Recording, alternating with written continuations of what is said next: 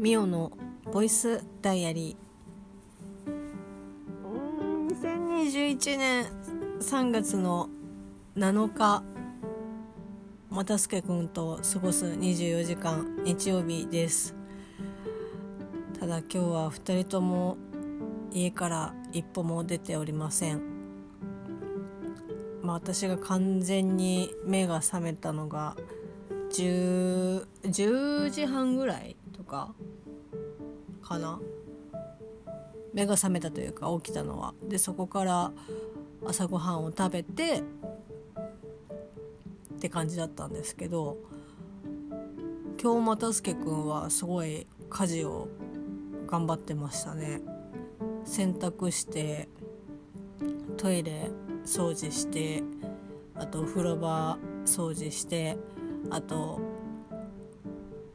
朝朝ごはんは、まあ、作ったというか、まあ、朝ごはんとお昼ごはんと,、えーと、お昼と晩ご飯の間のラーメンと作ってくれましてすごいゴリゴリに動いてましたけど私は一回洗濯をして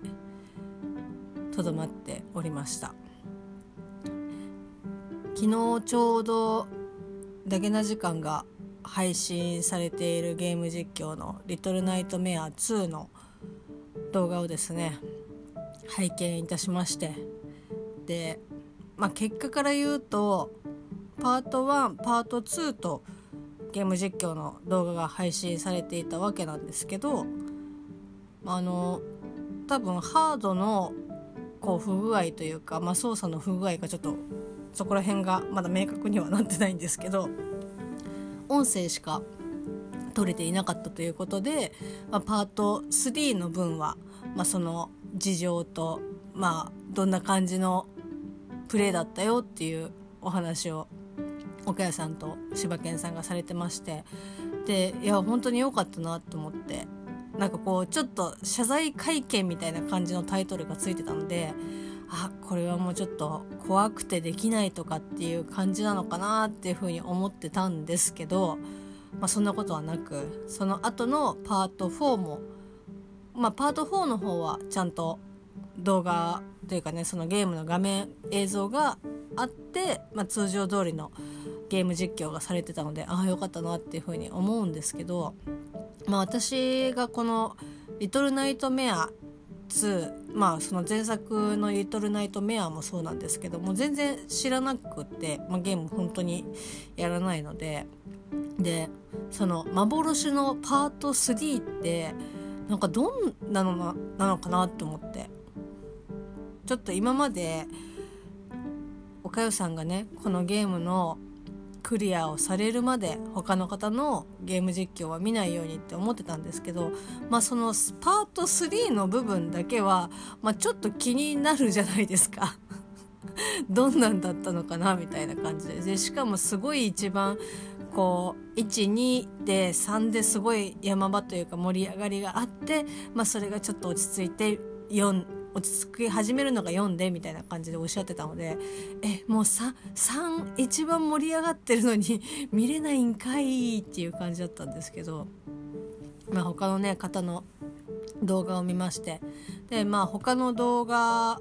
配信されてる方、まあ、結構いらっしゃったんですけど、ま、中でもですねあの声優の花江夏樹さんのゲーム実況のやつが。まあもともとこれかりちゃんが教えてくれてでまあ「リトルナイトメア」で検索をかけるとその後に「花江夏樹」っていう風に出てくるのでまあなんか本当に人気の動画だとは思うんですけどまあそこで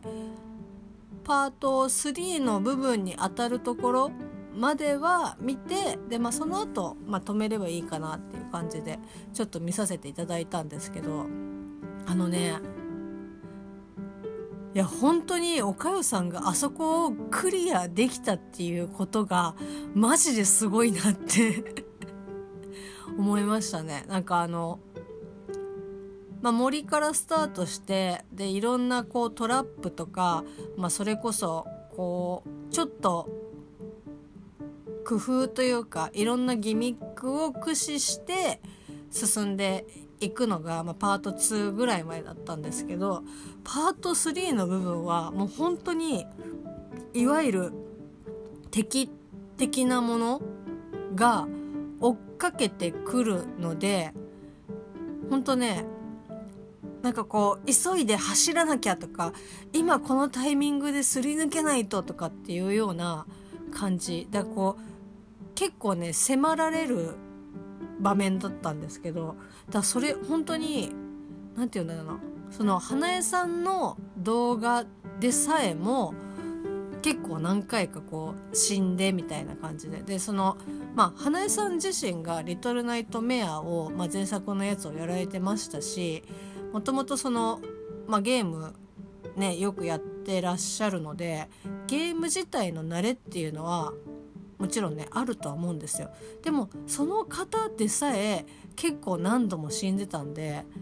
それをこうおかよさんがねこうご自身がこう昔、まあ、ゲームをやってたというよりもゲームをね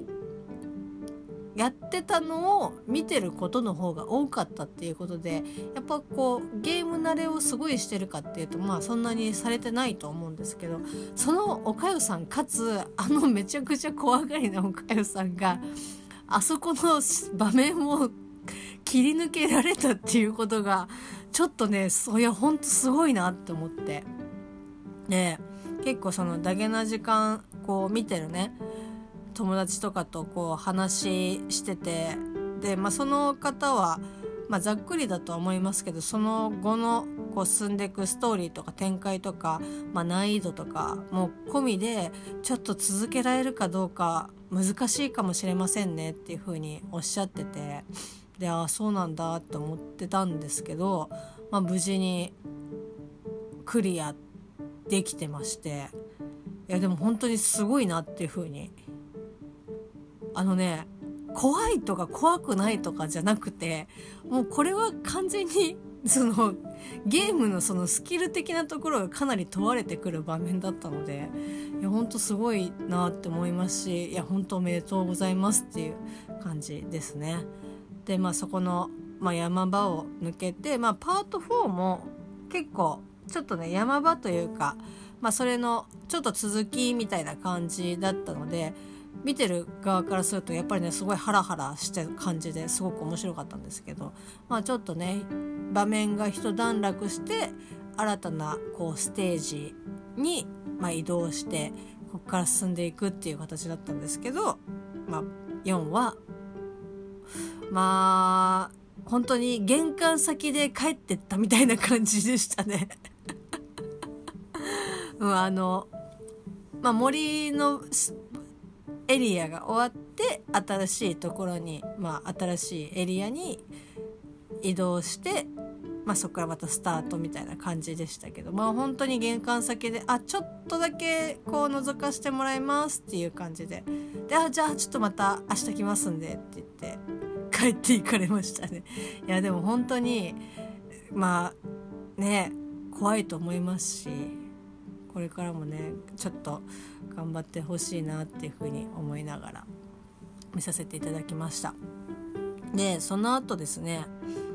何だろうまああのなんかもうほんとここ最近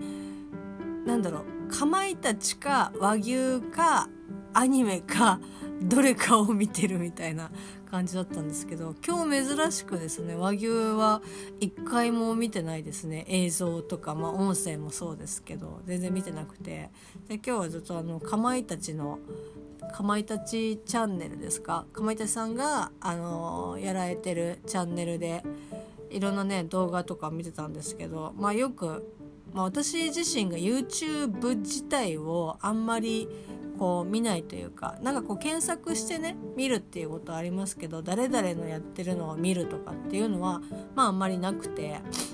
だこう YouTuber の人たちがよくやるようなこととかもうこすりすぎてもう今更みたいなこととかも全然私は知らないんですけど、まあ、そのかまいたちのちゃんあの動画の中で例えばそのマックのベスト5とかモスバーガーのベスト5とかってこう飲食系のベスト5お二人にとってのベスト5の動画があってでまあそれなんかもう本当に多分いろんな YouTuber の方がやられてるジャンルだとは思うんですけどまあ私は全然知らないんで逆にこうかまいたちでああそういうのがあるんだって思ってかまいたちの動画で知ったぐらいなんですけど。でなんかこうねマックとモスバーガーとあとサイゼリアかな？あとミスドか。ミスドのこうベスト5がアップされてたんですけどなんかもうね本当にすごくねわかるしマックは最近こうドライブスルーしやすいので結構マックを食べる機会っていうのはここ数年前に比べると結構ありますね。上がったなっていうふうに思いますしこう又助君と一緒に今日はじゃあ夜映画を見ようとかって何かを見ようとかってなるとやっぱなんかこうマックだよねみたいなこうジャンクフード万歳みたいな感じで買ってきたりとかするんですけどモスはね本当に食べてなくてなんだろう最後に食べたのがもう思い出せないぐらいですね。モスバーガーとあとミスドも食べてなくてでその、まあ、マックはね地元に駅前にあるんですけどモスバーガーとミスドは、まあ、サイゼリアももうなくなっちゃいましたけどこの3つはもともと地元にあったんですけどやっぱこうなくなっちゃってでそうするとやっぱり食べる機会っていうのがこうぐっと減ってちゃったんですよね。まあ、サイゼリヤとかだともうこう結構じゃあご飯食べようとかなんかしようっていう時にどっかで入ったりとかっていう機会はもちろんあのあるんですけどもうモスは本当に食べてないですね。でなんかねなんかやっぱマックとかケンタッキーとかと違って野菜とかがこうがっつり入ってる。まあその分ねなんかこう注文されてからで作ってくれるんですごくこう出来上がるまでに時間がかかるからちょっとそこがねこうお腹空いてる時に入ると「はあまだか」みたいなこうちょっとねその時間が結構きつかったりとかするんですけどまあすごい美味しいですし久しぶりになんかああ食べたいなとかって思ってなんかね昔小学校低学年ぐらいの時ですか、まあ、それこそ帰り道にモスバーガーがあったんですよ。もう本当なんかそんなちっちゃいちっちゃいっていうか、まあ、モスバーガー自体そんなでっかいモスバーガーってそこあんまりないと思うんですけどまあ中1店舗あってでそこがなんかね結構小学校が、まあ、多いエリアだったのでまあ、いわゆるその中の店員さんとかもこう子供が話しかけてきたりとかしてもなんか「ああ今帰り」とかっていう感じで話をしてくれるような感じのモスだったんですけどなんかそこがねそのテイクアウト用の窓口みたいなやつがこう外にあってだからその店内に入らなくても外で注文して受け取れるみたいな。なんかそういうねそういう感じの窓があったんですよ。でなんかもうほんとねいや今考える大人っていうかね働き始めてから実際自分がその立場だったらどうかなって思うとすごく嫌なことをしてただろうなって思うんですけどなんか水をねもらえたんですよ水をもらえるというかだからこう帰り道にそこの,、ま、あのモスのとこ通ってなんか「お水ください」って言うとそのカップに入れてお水をいつもくれるの。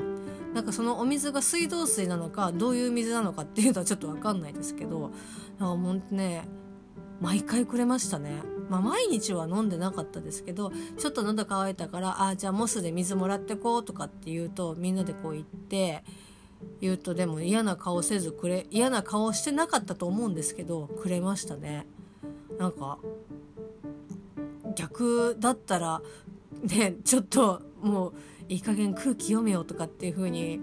こう大人になるとねちょっと思っちゃったりとかしますけど、まあ、当時はそんなこと1ミリも思ってなくて「ください」って言ったらくれたっていうすごいね優しいあの給水ポイントだったんですけど、まあ、そんな感じのねモスバーガーの思い出もちょっと蘇りつつまたちょっとね食べてみたいなっていうふうに思いました。明日は早いのでちょっとねいつもよりも本当に早いんでちょっともう寝たいと思います。それではまた明日。